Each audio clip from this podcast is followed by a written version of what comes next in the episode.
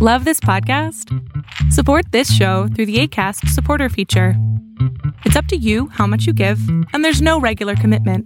Just click the link in the show description to support now. If you thought the only way to get a more defined jawline with natural looking results was through surgery, think again. Juvederm Volux XC is a non surgical injectable gel filler that improves moderate to severe loss of jawline definition and can help you achieve natural looking results with little downtime. Even better, this improved definition lasts up to one year with optimal treatment. No maintenance required. Improve jawline definition for a smooth, sculpted look with Juvederm Volux XC. For important safety information and to find a licensed specialist, visit juvederm.com. That's J U V E D E R M.com. Not for people with severe allergic reactions, allergies to lidocaine, or the proteins used in Juvederm. Common side effects include injection site redness, swelling, pain, tenderness, firmness, lumps, bumps, bruising, discoloration, or itching. There's a risk of unintentional injection into a blood vessel, which can cause vision abnormalities, blindness, stroke, temporary scabs, or scarring. Talk to a licensed specialist to find out if it's right for you. Hey, I'm Ryan Reynolds. At Mint Mobile, we like to do the opposite of what Big Wireless does. They charge you a lot, we charge you a little. So naturally, when they announced they'd be raising their prices due to inflation, we decided to deflate our prices due to not hating you. That's right. We're cutting the price of Mint Unlimited from $30 a month to just $15 a month. Give it a try at mintmobile.com slash switch. $45 upfront for three months plus taxes and fees. Promote for new customers for limited time. Unlimited more than 40 gigabytes per month. Slows. Full terms at mintmobile.com. Fiction, science fiction, horror, fantasy, crime, LGBT, thriller. You have now entered the House of Mystery with your hosts, Eric Shapiro, David North Martino, John Copenhaver, and Al Warren. Heard on Kingston 106.5 FM Los Angeles 102.3 FM Riverside. and 105.0 AM Palm Springs. You are back in the House of Mystery, and I'm Al Warren. And uh, today, sitting in uh, sidelines, we got the game. We got That's Mr. right. Brian Emphasis on the game. He's the game. I mean, game. game. Yes. Uh, it's Brian. the- And hello. Nice to be back. The, it's the game. Yeah, you've been gone for a long time. I know. Too long. Too long. Don't take it personal. All right. Well, actually, you can take it personal. It was mainly you anyway. So. well, of course, I always upset people. I forgot. I forgot who you were. I mean, That's why you're like, who's the game again? Oh yeah. Who's the game? The game. Well, Hmm. so what's going? So now you are back and in the crack, and everything's good. Um, Yeah, that's definitely how you how you think about it for sure. How's the Mind's Eye podcast going? Mine's eyes, uh, it's on a little break right now because I am uh, writing a book. Uh, not a little different from our guest tonight, uh, Garrick. Uh, um, I'm I'm focusing on that, and I'm almost done. So I really wanted to put all my effort. I, then, you know, I, I can't do like a million projects like you, Alan. I just don't have that skill level and that focus. So I got to focus one at a time. It's because I'm all alone and I have nobody to love me. That's why I didn't want to say it, but I'm glad you did. Well, so sure. you're you're rewriting different than Garrick. You're writing instead about the Turkish pretender. You're writing about the Turkish bash. bash right? Exactly, exactly. And I really go into the history of it. I'm sure Gary can talk a little bit more about the, the Turkish bath than I can, but um, you know, I I want to, I, I like to learn from all for sure. Of course, you're a watcher. Oh, you know, voyeur, I think they called you. That's why it's the voyeur game. Only Um, with these two gentlemen right here for sure. Yeah, well, general. There you go. Um, you obviously don't know our guest. So our guest is the returning, and he's known as the gentle Garrick Jones. Thanks for being here, Jer- Garrick. My pleasure. Nice to be back again. G'day, fellas. Good day. Yeah. Hello. So, so what's going on? How's how's Garrick been the last little while? Like uh, Uh, all this well, stuff. t- today's been the first sort of real lull in my life. Uh, months. Um, I somehow managed with uh, editors changing around deadlines and publishers ended up sort of juggling four books at once.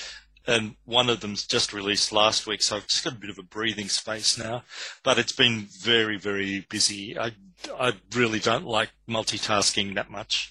But yeah, apart from that, the COVID situation where I live in the small coastal town on the Great Barrier Reef hasn't really affected us much. We've only had one week of compulsory mask wearing in the past two years. Um, and I'm fully jabbed.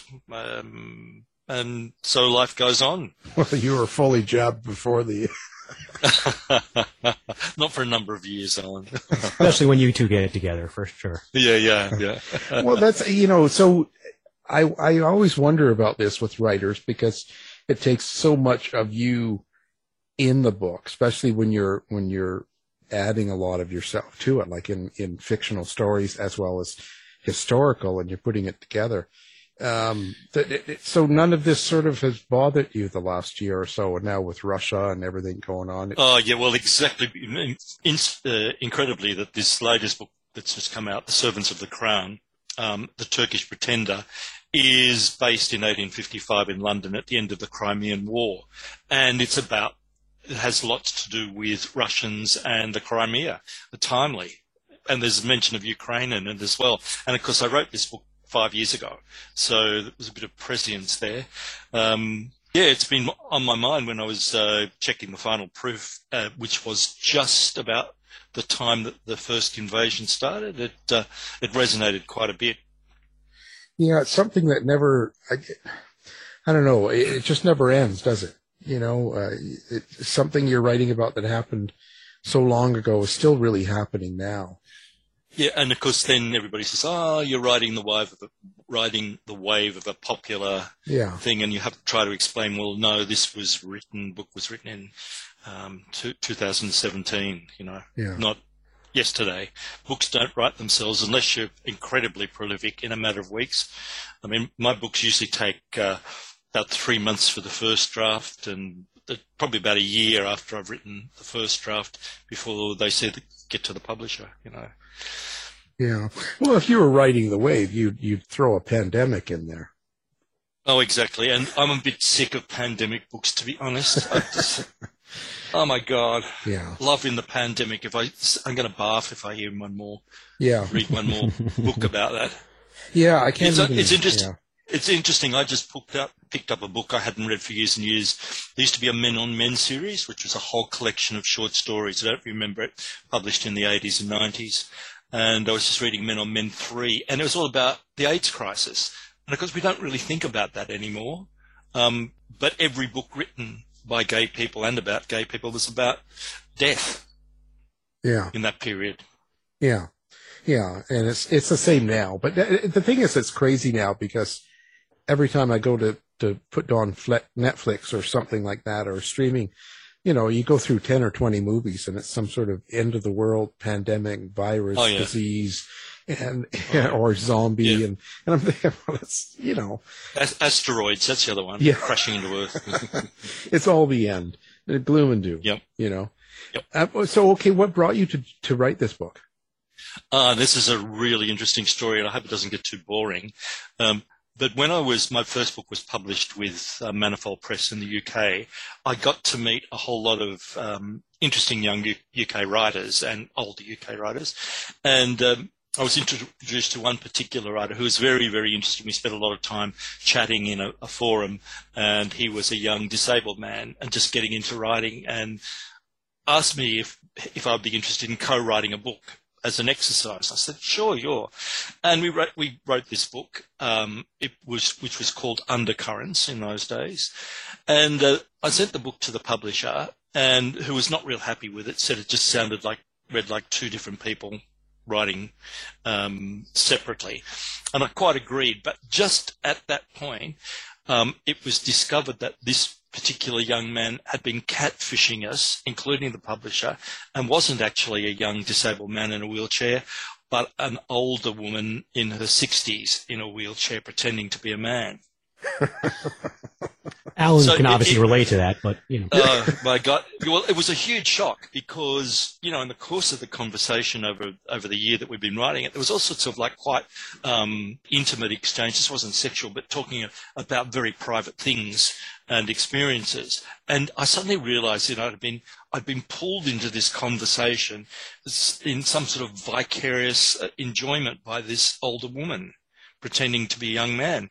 I, I never was interested in flirting or anything like that, but just disclosing personal details because, you know, this young guy said he'd never had any sexual experiences and wanted to know what X was like. And X, so it was really, really creepy. So eventually the publisher got the rights back and I retained the rights to the whole book and stuck it away in a cupboard and ignored at me because I really found the, the subject and the period interesting.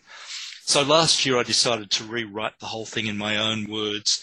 I changed all the characters. I kept the basic plot the same. Um, and then when I submitted to the publisher, they absolutely loved it. So that just came out last week. But it was a very rough, rough time. Left me feeling really dirty for a long time afterwards.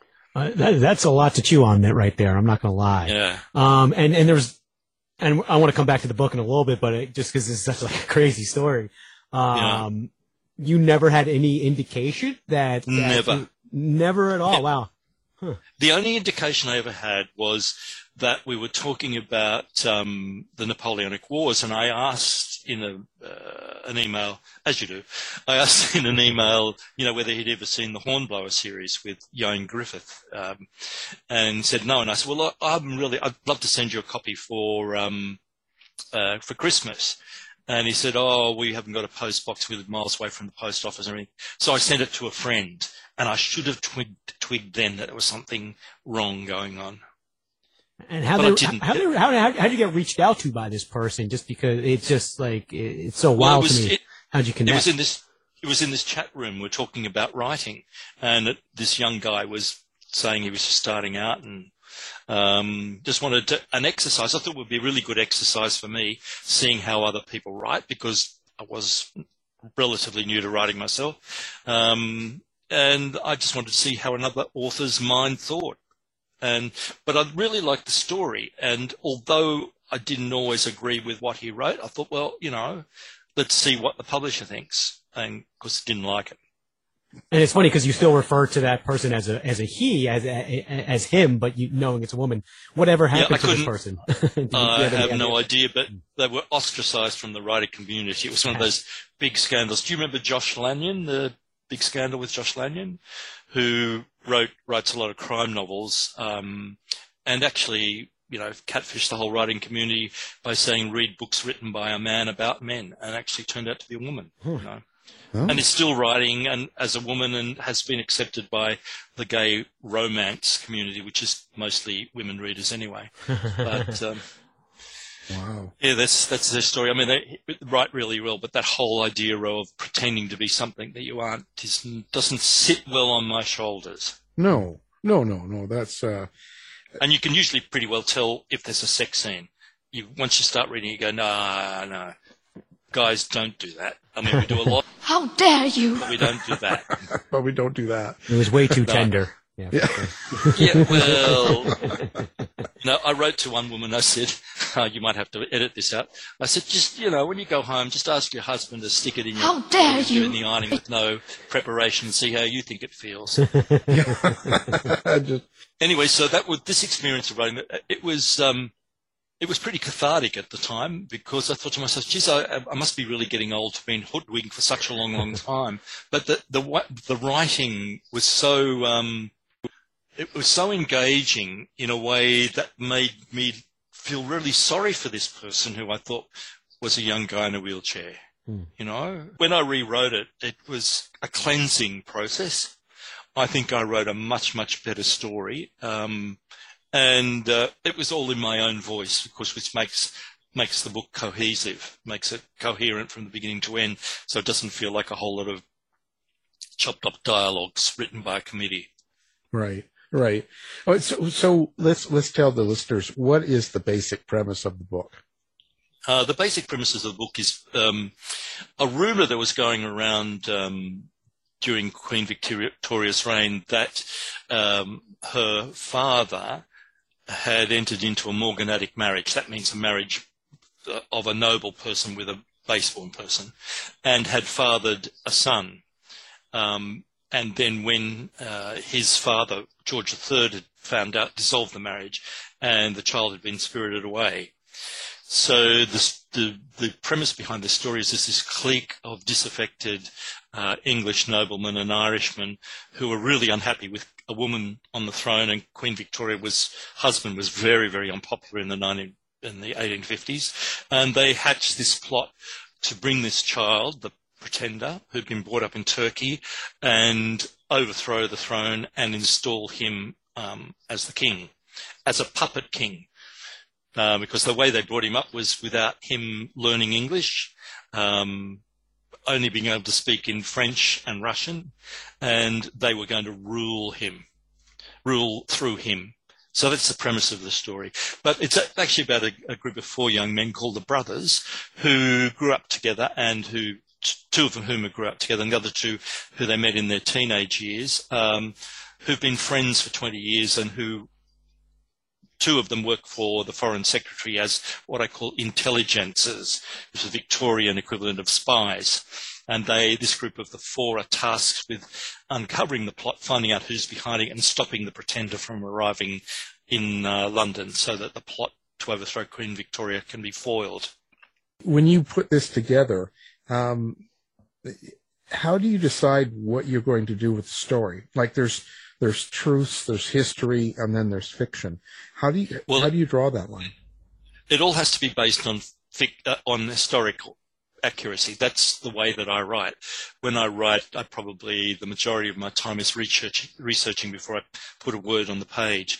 So I work, I did a lot of research on London in the 1850s, the hospital system, um, the you know just what people did, the a lot of research into the aristocracy and the use of titles and deference and who went where, who was living where, what sort of jobs were available. And because it revolves around a major uh, British shipping um, line, a lot of research into um, goods and traffic by clipper and early steamboat. Uh, so once I got that all uh, worked out and I had all the facts in place, then I was able to slot the story into around those historical facts. Because there's nothing worse than reading something where you go, oh, no, that couldn't have possibly happened because on that date, Fred Bloggs was in, I don't know, wherever. Yeah.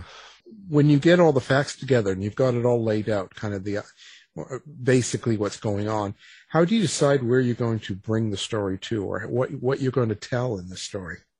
Well, I always have an idea of what the plot is before I start. Um, and I'm a pantser. You know what that means? Oh yeah, by the seat of the pants. Yeah, I'm a pantser.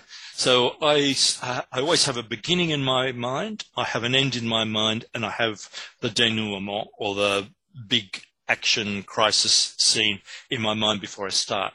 So it's um, I, that somehow, as I'm writing, it always leads me to those points, and where I place the action and where I place the human interest, or where I slot little bits of history into the to the dialogue without it being an information dump. Um, it, I don't know, it's sort of a, a reasonably natural process for me. Yeah. Although it's not, I wouldn't say it's easy. No, no, it wouldn't be. Uh, you know, and I never wear pants myself, so I'm not a pants. he's a deep pantser. He's a deep pantser. Yeah. yeah. No, I. Well, I live in tropical Queensland. You can imagine what life's like up here. Oh God, yeah. You know. That's why I asked if we were doing video. Yeah. well, there we go. I missed my chance. We can switch over. We can, yeah. we can easily switch over. And get get the TV going. Yeah you know, mystery TV. We'll watch it. Yeah. well, the, yeah, but I, I always find it interesting that um, you put together a story and and it's de- it's centered on the truth, but when you say human interest, so you you do you have an um, how do you say kind of a, something you want to get across to people like um, uh, all, subtext? Always, yeah. always the subtext with all of my books, and this is the ninth one I've had published. I'm a very, very lucky writer. Um, and not, my basic uh, ideal in all of my books is to demonstrate that gay men are not a race apart. We just are like any other man in the world. The only difference is that we might go home to a, a partner of the same sex. We can be bricklayers, we can be judges, we can be labourers, we can be whatever you want to call it. And we don't define ourselves by sexuality, most of us. We just happen to be gay. And that's what I tried to put in my books, the normality of most of the gay men's lives in the world. And I translate that historically as well uh, as I'm writing. How, how do you feel like the um, modern day gay community finds that? Because everybody's so into identifying themselves as oh, and labeling yeah. and stuff like I, you know because i'm i'm like in in your age category and i'm and i'm always sort of I, you know i always wonder why everyone's so so well i suppose in being brought up in the you know i grew up in the 1950s where there was a period where people knew other people were gay, but you never actually talked about it. In fact, no one ever talked about their personal life because it was considered bad manners. You know, you didn't, if you started talking about somebody's personal life, you were branded a gossip and people would not like you much. So also gay men during that in the 1950s and the early 1960s, we learned to com- compartmentalize our lives, living double identities, if you like and it was no great hardship. I suppose modern people think it is some sort of like, oh my God, it must have been terrible walking around with your collar pulled up and your hat over your eyes so nobody recognized you. It wasn't like that. You just learned to behave in different ways. Like speaking two languages. You know, you speak English at home, you speak Italian out in the community if you live in Italy. It's just part of our the way that we're brought up. But this whole identity of the gay community. Somebody once said to me, we just had the, the Mardi Gras here, the Sydney Mardi Gras. And somebody once said to me, for every single guy on one of those floats, and there must be thousands of them, there's 20 or 30 other guys out there living in the community who don't actually think about, uh, don't, uh, don't identify themselves with the gay community. There's just their sexuality that differs.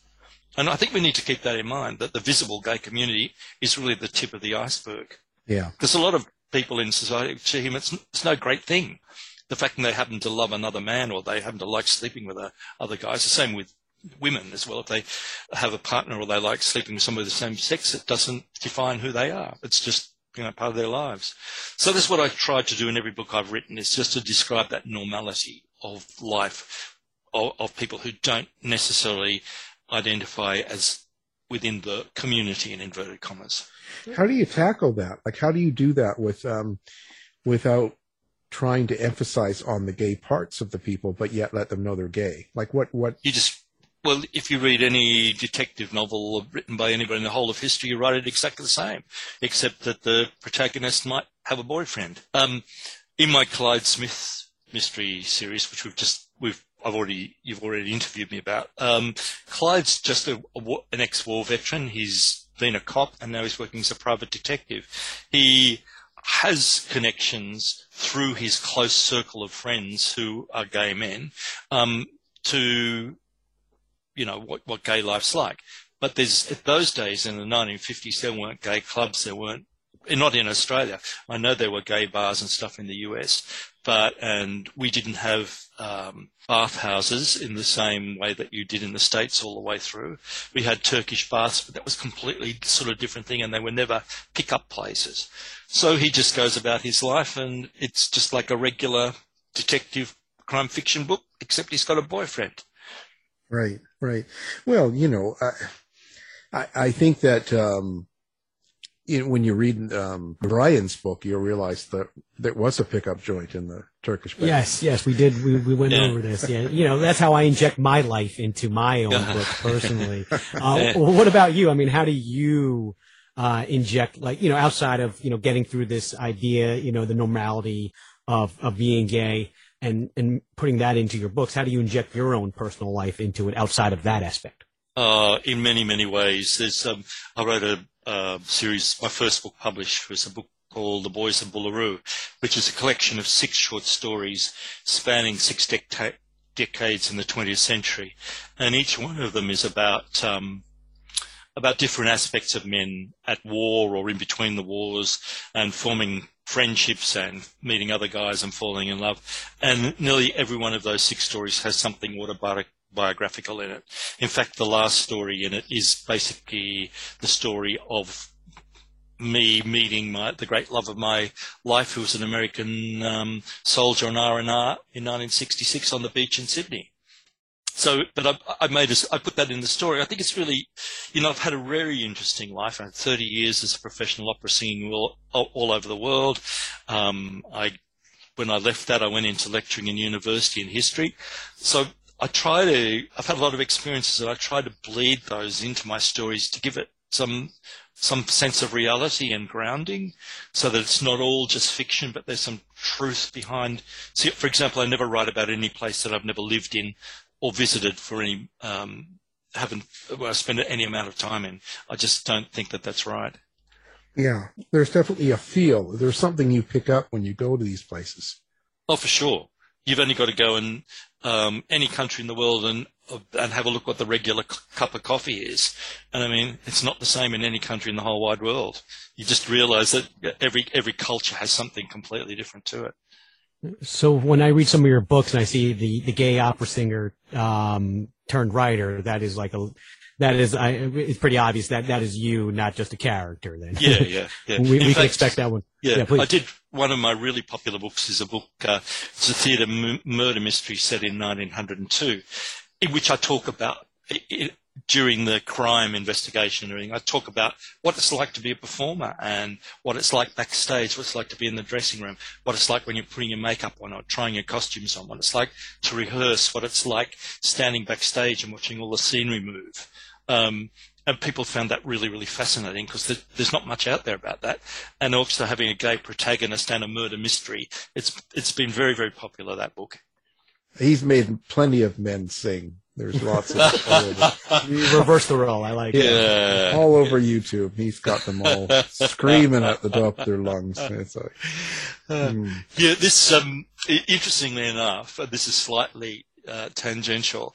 In, in, the course of writing, I've, I've uh, worked with four really, really, really amazing editors. I was having a discussion this morning with my new editor in the UK, Nick Taylor, about um, how finding not necessarily finding an editor, but finding the editor for you is so important because when you actually write a book, you need somebody who needs to get what you're about and and not try to make it their version of your book. So that's been a really interesting process all the way along. I've been so fortunate to have had four amazing editors, two of whom um, I still work with. Nick, who's going to be editing my next Clyde Smith book, which goes to him tomorrow to come out in October, and Linda McQueen, who's the editor for Yale University Press in London, um, who edits my World War II series. Just it's just reassuring to get that. Um, what do you call it? So like an iron fist in a velvet glove treatment. Um, and yeah. that really pushes any writer on to to feel validated in their craft. So you you must be fascinated with the history and stuff. What's what's your favorite era? Like 1900s? Um, my favorite era, I suppose, is the 1950s because that's the era in which I grew up, surrounded by a whole lot of men who were basically what I call ruin men, who came back from the war and put on smiles and tried to be happy, but were uh, like just traumatized inside. My whole life was, uh, as a young man, was brought about these guys who would get in, you know, start punching each other up. I mean, had a couple of beers to try and, you know, get rid of the violence. I'm really fascinated by that era of the new world when where everything old was thrown out. We're going to have a complete new society after the Second World War. The whole thing staffed, if you want to say the word, or led by these ruined guys who, who just had all of this. How dare you! Side that they were told to just smile and get on with, get on with life, get married, no matter what you did. I've just finished reading um, for the third time Bérubé's book, uh, Coming Out Under Fire, which is his uh, book about the American military and gay people during the Second World War. And that whole thing of all these guys coming back and just getting married because they had to when they're basically gay. Um, I, I, I'm fascinated by that, that period because I didn't understand it as a kid. But as I got older, when you're ready to pop the question, the last thing you want to do is second guess the ring. At Bluenile.com, you can design a one of a kind ring with the ease and convenience of shopping online. Choose your diamond and setting. When you find the one, you'll get it delivered right to your door. Go to Bluenile.com and use promo code LISTEN to get $50 off your purchase of $500 or more. That's code LISTEN at Bluenile.com for $50 off your purchase. Bluenile.com code LISTEN. Hey everyone, I've been on the go recently Phoenix, Kansas City, Chicago. If you're like me and have a home but aren't always at home, you have an Airbnb. Hosting your home or a spare room is a very practical side hustle. If you live in a big game town, you can Airbnb your place for fans to stay in. Your home might be worth more than you think. Find out how much at airbnb.com/slash host.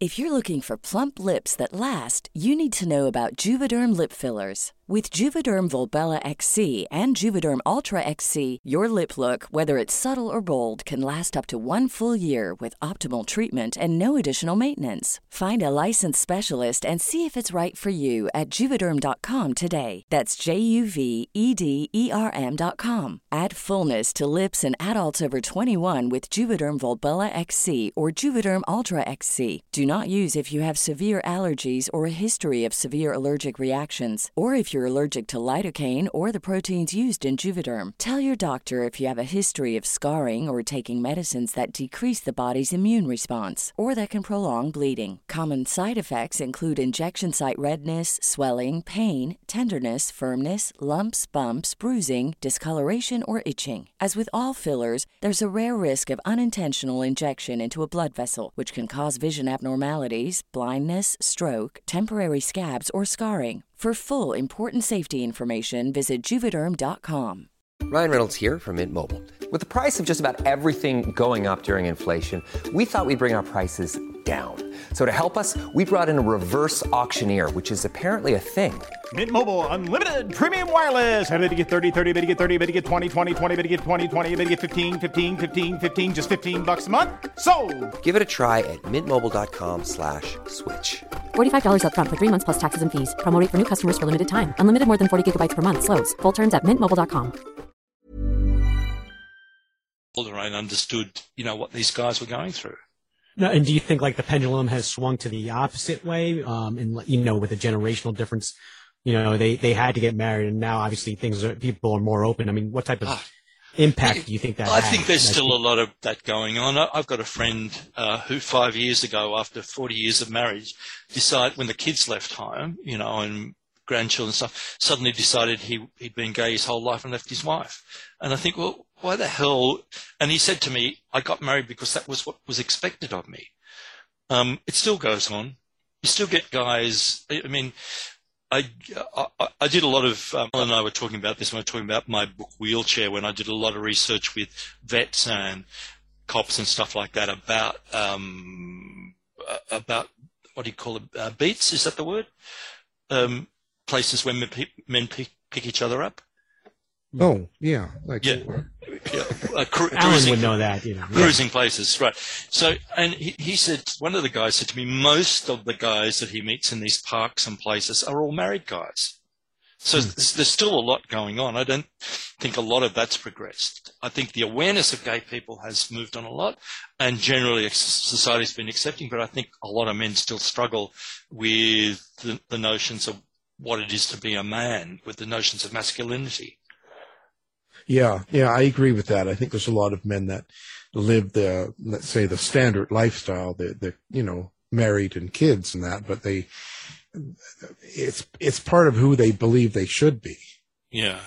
I mean, anybody who's been in the military and will um, be really, really super honest will, uh, especially, I don't know about these days, but people in places of war or conflict or something will tell you that there are moments when they have been tempted, if or not have given in. You, do you think that shame that, you know, I guess, uh, you know, even though it's still there in depending on the part of your world, but do you think that shame that, that was given to gay men, you know, gay people, um, has now been transferred to those who identify as trans and, and, and are Uh, trans? look, I think there's just, I think we have a circle of hate. Um, well, every decade there's somebody new to hate. Uh, Mm-hmm. I just there's a whole lot of you know. As a Jewish man, I get it. Trust Yeah. me. so- Um, what's the worst thing um, th- about society? Somebody asked a question, and my answer is uh, enforced religion. I mean, people should be choose to uh, be free to choose what they worship and not to proselytize and not to judge other people. What goes mm. on in the USA? I mean, we sit here and shake our heads so often about you know stuff that goes in on in the name of so-called mm-hmm. Christianity, which has actually got nothing to do with Christianity at all. It's about I don't know what it's about giving people an opportunity to hate other people, and mm. I suppose it goes for all religions. I shouldn't just pick on Christians, but you know we see hate everywhere, and it's it's cyclical. It moves from one subject to another. Uh, it- after trans people, it'll probably revolve to I don't know what's left. Yeah, yeah. It just goes back and forth. We'll go back to the Jews. You know, Uh, hope we're not. always there. Don't worry. That's, we're always part. We're one on for sure. I mean, why, why define a person by what they do and not by who they are? Mhm. That's also something that I try to write about, that people get attracted to other people by who they are, not by what they look like, not what, by what they do. You know, it's, it's what we fall in love with people properly. You know, it's because of the, who the people are. Otherwise you wouldn't get, you know, you go see some really, really amazingly good looking guy with a really maybe not so glamorous looking woman, but they get together not because of what, the way each other looks, but because of the way that they feel about each other, who that person is. There should be a lot more of that in this world. We should get rid of reality TV, put the Kardashians in the wood chipper and, and start, Mhm. start to talk about, you know, real people.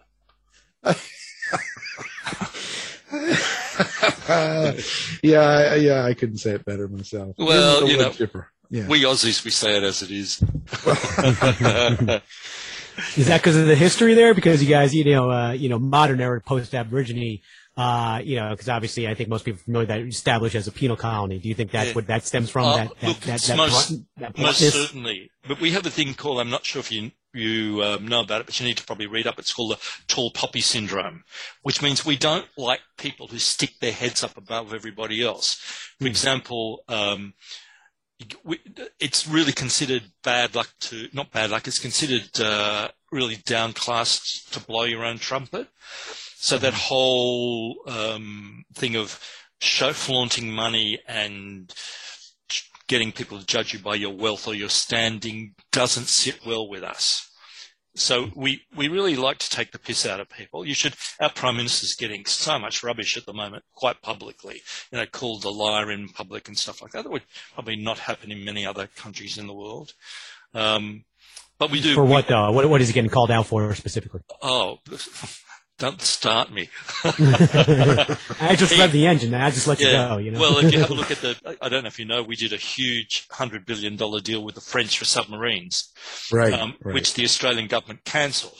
And Macron, when he was asked, he said, um, he said we didn't get any notice, and he said, "Do you think the Australian Prime Minister lied to you?" And he said, "I don't think. I know he did." And so that's now he's that's one of the things, and plus he does love to tell lies, our Prime Minister, and he's caught out on so many of them. And even when he's confronted with the truth, he still disavows it. Yeah. No. Yeah. Sounds like a politician to me. Well, it's a right-wing politician. You know, the, we've had this fashion all over the world of our prime minister. Uh, you had Trump, Boris Johnson, Bolsonaro, the guy in in um, Belarus, whose name I can't think of. Yeah. You know, these dictators all over the world who just, um, you know, just blurt out untruths, and they get away with it. Yeah, yeah, it's crazy. It's crazy how how it you can get away with it. You know, I Yeah.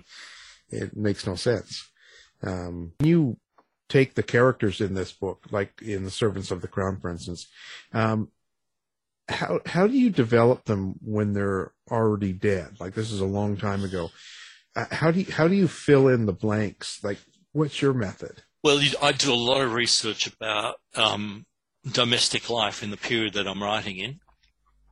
So, for example, there's if you look at, um, do you know about Mrs. Beeton's cookbook? You must have heard of that.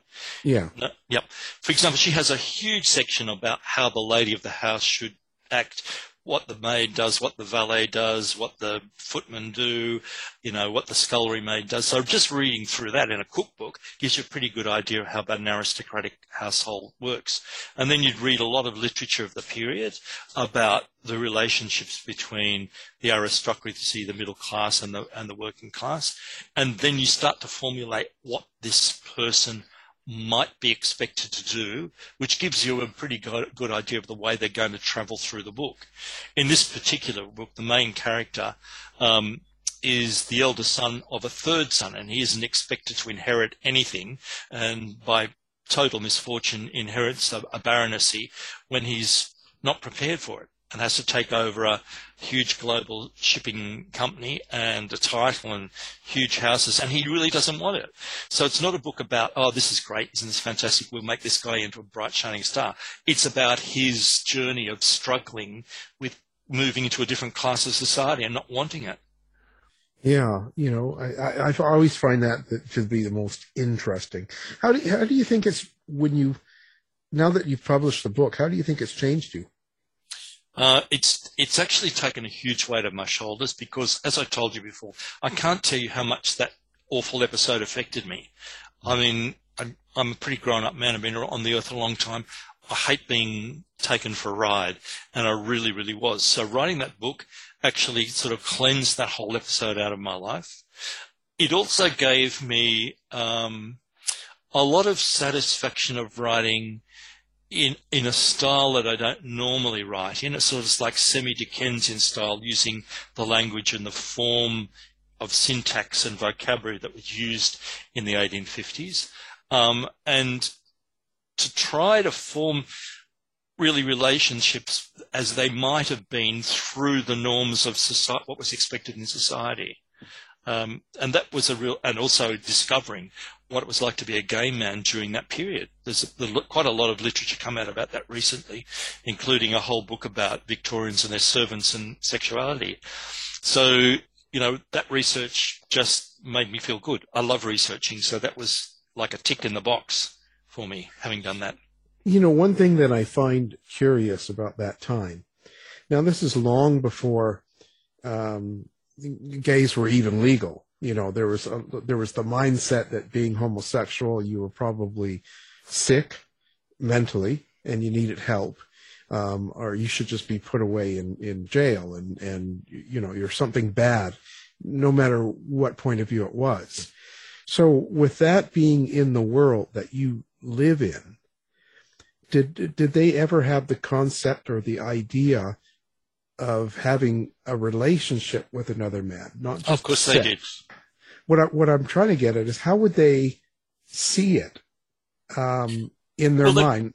They basically wouldn't talk about it for a start in sort of aristocratic circles, and even in aristocratic circles, if they knew somebody was gay or queer or anything, they just like accepted it as long as they behaved properly. They might uh, they might tut tut you know, to their spouse, but they would never ever talk about it. And people, I mean, this is a period where men had two or three mistresses. Remember, they got married uh, for money, for dowries, or they, you know, they the whole concept of marrying for love was not a great thing then. It might have been written about in Jane Austen's book, but it was an expectation of marrying within your class to further the line. And most people got married to somebody they never knew, really knew. And they had, men had mistresses. They went to brothels. They went to molly houses, which was a gay brothel. Um, there were millions of those around. Um, so it was really well understood. And in the working classes and the poor, class, poor classes, of course, it was just like it was during the depression for a lot of a lot of men. There a lot of straight married men who didn't have any money went out and stood on the curb and waited for some guy to come and pick them up and give them a blow. Oh my! Job in their car. That that's where our concept of the masculine gay man comes from. That is that period of the of the depression from America, where all of a sudden so-called straight men started, you know, being available yeah. for sex for money. But you know, the same thing happened in Victorian England. There's there's all sorts of scandals about um, gay bordellos where members of the aristocracy were caught, and of course, quite famous, long-standing uh, relationships between earls and dukes with their valet, who was their personal manservant. It was the way that they managed to continue to keep a thriving relationship going was having a close personal uh, servant, where they couldn't have with another member of the aristocracy, for example. Who, who's the most famous person of that era um, Well, yeah, knew- that I've- we know now is gay? You know. I knew you were going to ask me that, but I'll have to look it up. There's actually a book um, called Victorians, Their Servants and Sexuality. It's in the other room. I could go and drag it out if you like. But there is quite a famous, uh, I think he was an earl, and his relationship with his valet was very, very long, you know, right throughout their lives, and everybody knew about it. But they wouldn't, in their mind, they wouldn't be thinking like marriage. No, I think that they probably would have liked to. No, I think they probably would have liked to. You see, up until the, what a lot of people don't. I can't see this book. I'm sitting right near my um, bookcase. There's a book about um, same-sex relationships within the church, um, and here it is. It's called um, The Marriage of Likeness by John Boswell. It's a very, very good, interesting book, and it's subtitled Same-Sex Unions in Pre-Modern Europe. And in that book, you'll read about a whole lot of religious um, ceremonies that were uh, performed right up until the 14th century, solemnizing relationships between men. That's a, something that people don't realize that, you know, the, the church was, you know, giving blessings to gay marriages up until the 13th and 14th centuries. Um, so, you know, where did it change? I mean, we look back at ancient Greek, ancient Roman societies where, you know, men slept with their slaves, um, their male slaves, and they had relationships with each other. Where, where did it all change? And I, I hate to say it's this prevalence of sort of puritanical Christian ethic. I can't comment on Judaism or Islam because I don't know much about that. Um, but if it's based on Old Testament um, stuff, then I pr- probably will think it's pretty um, frowned upon. I'm not sure. Yeah, yeah, no doubt. Uh, For some reason, yeah, that's Yeah. um, you know, I mean, is there is there any actual place in the Bible where it's said where it's like anti-gay? Like, uh, you know, I, I haven't read the New Testament, you know, or anything like that. Not but not in it- the Old Testament. In the in the New Testament is, but we have, to my mind, and this is probably going to create a whole- probably a whole whole lot of hate mail. But there was a Council of Nicaea, I think it was 430 something or other, um, 400 years after the death of Christ, where a whole lot of church people got together and they decided what was going to be in the Bible. Right. So the Bible was written by a whole lot of blokes 400 years after Mhm. Jesus lived. And there were certain books from the Bible cut because they didn't fit in with male patriarchal ideas. There's a book of Mary Magdalene, for example. So women didn't get a look in.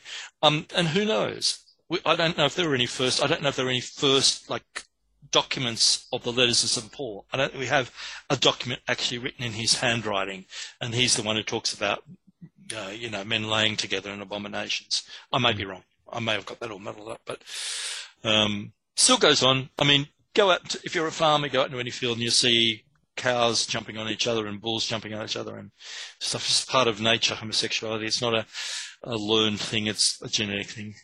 That's my two cents worth. All excited here. Um, so now, our um, let's talk about people getting a hold of you, and all the hate mail goes to you. So, how is it Yeah. people contact you? uh, through my website, which is just garrickjones, one word, dot com dot au. And, uh, there's a, um, on the, on my website, there's a, a link of how you can get in touch with me, write emails to me. I'm on Facebook and Instagram and Twitter as well. Um, where else? Oh, well. Grindr. no, no, no. I saw a wonderful mug the other day, um, um, which had on it, uh, I met your dad on Grindr, and I was wondering if I could buy, who do I know I could buy that and send that to? Boy, you have to be careful there. Well, if you do get some hate mail, I've learned that if if as uh, half if as many people hate you as they do love you, you're probably actually doing something right instead of Look, something wrong. yeah, I don't Yeah. know. I just, I, I, the worst review I, I've, I've had two. I'm very, very, very lucky again. Not only getting published so much, but uh, having really, really good reviews. Um, but I, the two worst reviews I've ever had was somebody who bought The Boys of Boolaroo, which is all about the war and guys fighting together, who gave it one star and said, this book is full of homosexuals. I felt like saying, read the oh my blurb, you idiot. and the other one was about a woman who wrote um, a, a, short story that was published by uh, Manifold Press, um, actually set in Canada. And it's oh. called Oh Canada, the, the story. Um, and she wrote and she said, I didn't like this story. It's too male. Wow. Then you write, I didn't like this reviewer. It's too female. Oh. you go, what goes through these people's minds? What do they do? They look at the picture and go, oh, I'll buy that book because it's got a pretty cover. That is my idea is the very, very worst um, reason for buying a book. You know, the, yeah. re- the reason for buying a book is what what's between the front cover and the back cover. Well, and you can, and a good a good cover helps, but you know, if if you buy a book and people can't string three words together, what's going to make you buy another book by that writer? Hmm. Yeah. Yeah. Well, there's know, a reason why they don't put Alan on picture on, on the books. Yeah, unless they powder my forehead. I liked your new picture, Alan. I thought it was really good. Oh. Really nice. Well, thank you. Yeah. I don't know what Brian looks at, but I'll go and stalk him in a minute. Well, he's, no. Yeah, I don't want you obsessing over me. Come yeah, on. he's, he's, he's, the young, good-looking man. You know, he is no. I, I, have I have one patch of hair left, so I'm, I technically, uh, you know, I guess maybe a little bit. Yeah. the game. Yes, yes, yes. Um, so up and coming stuff. Can I talk about that? Yeah, Absolutely. that's what I was going to say. What's what's so, coming next? Yeah, so the third Clyde Smith detective stories, which is set in 1957 in Sydney, um, goes to the editor on this Saturday, and so that should hit the shelves in October. And then the third book in my World War II stories goes to the other editor in um, um, when looking in August, and that'll be out early next year. And I have a short story in an anthology of gay mysteries um, based on holidays and July, which will come out in the middle of the year. Um, and of course, me being me, I wrote to the editor and I said, "We don't have any holidays in Australia in July." He said, "I write about something that's really um, that you could twist about." So what did I do?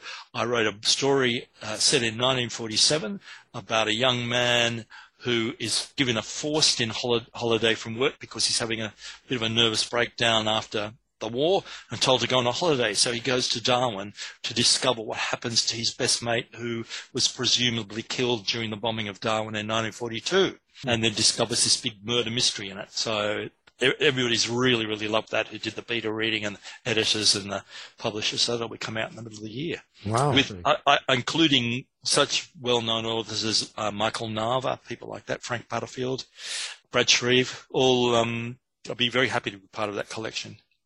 Wow. And mind you, that book took me, that short story, 18,000 words, took me about three months of research to get right because a lot of the material is still classified. Um, we people don't realise that the bombing of Darwin, Darwin, uh, crew, there were more planes, more bombs, more ships sunk than Pearl Harbor. Yeah. And uh, people don't realise that the, the, it was the largest att- um, bombing attack on any city um, at the time in 1942 in the world, and that included Coventry in Britain. Yeah, yeah, yeah. I just saw a little documentary show on that actually, probably probably a month ago. Yeah, it's pretty amazing. Well, it was the it was the anniversary of it. I think the 70, 70 it must have been the seventieth anniversary. Yeah. Yeah. Um, or eightieth anniversary. 42, 2022. Yeah, That's so, why you're a uh, writer, yeah, not a mathematician. Yeah. Um, yep. Fascinating part of history. Hmm. So, and I've also visited Darwin quite a lot. I have a, a good pal who lives there and he did a beta read for me just to make sure I get all the places right and all of the, how long it take, took to travel. But it's, I think it's a really good murder mystery. It's, um, and, it's also one, the first erotic book I've written with eroticism and I've written in six hmm. years. So that was, that was actually quite fun to write. I'd forgotten how much I like writing nitty gritty scenes. So how did- Although they they're not like other people's nitty gritty scenes. It's all comparative. yeah, of course, right. But so when you're doing that, would you do you have to get in practice and get get someone over and sort of work it out the details? no, my memory isn't that bad. Oh, well, you know, you might want to try some new things or see if certain things could work. And I don't know. I'm just trying to help out. here. He's volunteering, Yeah. is what he's saying. Oh yeah. I'm just no. I'm just trying to help out. I'm I'm there. I'm the writers. I'm the help for the writers. I'm the helping You're the muse for sure. and, and look, can I give a general warning um, to perhaps female writers who write uh, gay fiction, and there's a lot about. Don't base what we do by watching porn, please. Don't don't base anything. It doesn't have to be gay. Just Oh anything. God! Yeah. yeah. Well, that's that's that's just it. I I hear a lot of things like that. Um, in Yeah, now get an editor. Get get uh, uh, ask your best gay friend to read it and go. You know, is this possible? Is it possible to do this X thing on the first date? The answer is pretty usually no. Yeah, yeah, Yeah. yeah, yeah. But you have to wonder what, um, it, it- because I hear um, a lot of the male male books like that have female readers as the primary. Well, it is the the, the male to male romance category is basically um, all all women, a few men, but writing for other women. Um, so that, that's the way that that's evolved. Yeah, yeah. So it, Yeah. it- you know, for for me, it doesn't interest me. But now, Well, look, so I think some of the some of the stories I've read, I read are really really good, but they're not the ones that have a lot of sex scenes in them because that's usually where it, it falls down. And look, honestly, you know yourself, men relate to each other in a completely different way than men and women relate to each other. I I tried to explain it to somebody once. It's like pieces of a jigsaw. You know, have you know you have the indentation and then the bit that sticks out that fit together. That's male female thing. But when you've got two bits that stick out together or two indentations that bump up together, there's a lot more negotiation because men we're not brought up with um, expectations of how we're supposed to behave in relationships the way that men and women are. That the women do the have the babies, maybe do the most of the housework, and the guys, you know, go out to work and stuff. You've got two two guys having to always continually work out who does what, make negotiating about the relationships. Because if there are two men, we have testosterone, so there's all those other sorts of things that have to be negotiated. So I- think that's the big difference uh, about really writing uh, about male to male and male relationships. yeah, yeah, certainly Um, I don't know if you agree, but I mean that's my feeling about it. Yeah, I think for the most part I do. You know, but um, again, a younger generation might see things differently.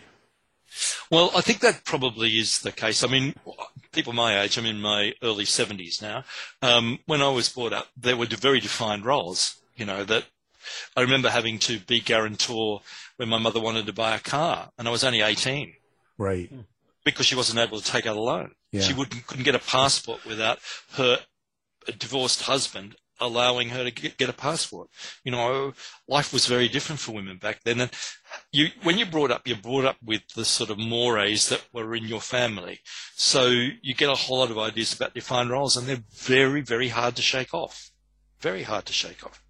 You know, us older people fighting them all the time. I still open the doors for women. I still walk on the on the right hand side when we're walking in the street. If I'm walking with a women, woman, I still say thank you. I still send thank you cards to people. I write little letters. You know, if they've invited me to dinner, thanking them. You know, it's a generational thing. Wow. You know, don't you say, don't you? I don't know. Do you open doors for, for women if um you're with them? No, I close them. What No. an uncouth man. No, I yeah, no, I do. I was brought up that way too, so I have a lot of those habits myself. But um, um, I don't see that with the younger generation. I don't see that as. A a, I don't mix with the. I don't have any younger generational friends anymore. I mean, Yeah. my family's all now dead, and um, the closest I have is uh, cousins. I suppose they're in their teens who live in Chicago, who I've never actually ever met. Um, so I don't get to see. When I was lecturing at university, I didn't get to see much of their social life. I just saw them as students, and we had, you know, that sort of uh, relationship. But I didn't get to see how they interact with each other without me around. So I don't really know what they do. Oh, they just slap each other at the Oscars. Yeah, and and that's one of the reasons. that's one of the reasons I don't write contemporary books because I, I have no idea Right. about what's going on. Well, that could be an idea for a new new series. You could be uh, brought back into the future. I could write about a, a, a grumpy old man trying to negotiate his way Yeah. through modern society. That would plenty of experience with that. Yeah. Um, I went to a shop recently, um, a big department store, and I wanted to buy something, and it was seventeen dollars fifty, and I gave the girl twenty two dollars fifty, and she pulled out a cal- calculator, Oh. Good lord. and I said, "All I want is a five dollar note, please." and she pulled out a car, and I just thought, well, this this is really indicative of how things have changed. And I'm not saying it's better or worse or anything like that. It's just that when I add up, I don't use my uh, calculator. I still do it on a piece of paper and a pencil or in my head. Yeah. Yeah. Well, you know, that's how we do it. You know, so we make it. But I'm sure my grandparents were exactly the same. I'm sure they shook their heads over my mother and her brothers and sisters in their bobby socks and Oh, 1940s sure. and Yeah. 34, you know. Yeah. Yeah. We see that. I think that's just the way it goes. You know. So. Yeah. I, I, I remember my grandmother, um, when we came home from a trip, um, once she said, I can't wait to get inside and take my corset off and have a good old scratch. and I thought, to myself, that's a real sign of how different life is. Well, I always like to get in and get a good scratch myself. Well, some things never change and some things never Yeah. stay the same, I guess. Well, Garrick, we are out of time, but it's been a great Yep. show. And of Oh, it's course, been great. now the book you have to go out and get is called Servants of the Crown, and it's Yep. the Turkish Pretender. So, and the author has been a guest, Garrick Jones. Thank you for being here. It's been my pleasure, guys. I have really, really enjoyed it. Thank you. Same here. Appreciate it. You've been listening to the House of Mystery radio show. To find out more about our guests, hosts, or shows, go to www.houseofmystery.com. Show's over for now. Was it as good for you as it was for me? Yeah. good night. This has been a production of Something Weird Media. I'll be back. You've been listening to the House of Mystery radio show. To find out more about our guests, hosts, or shows, go to www.houseofmystery.com. Show's over for now. Was it as good for you as it was for me? Well, good night. This has been a production of Something Weird Media. I'll be back.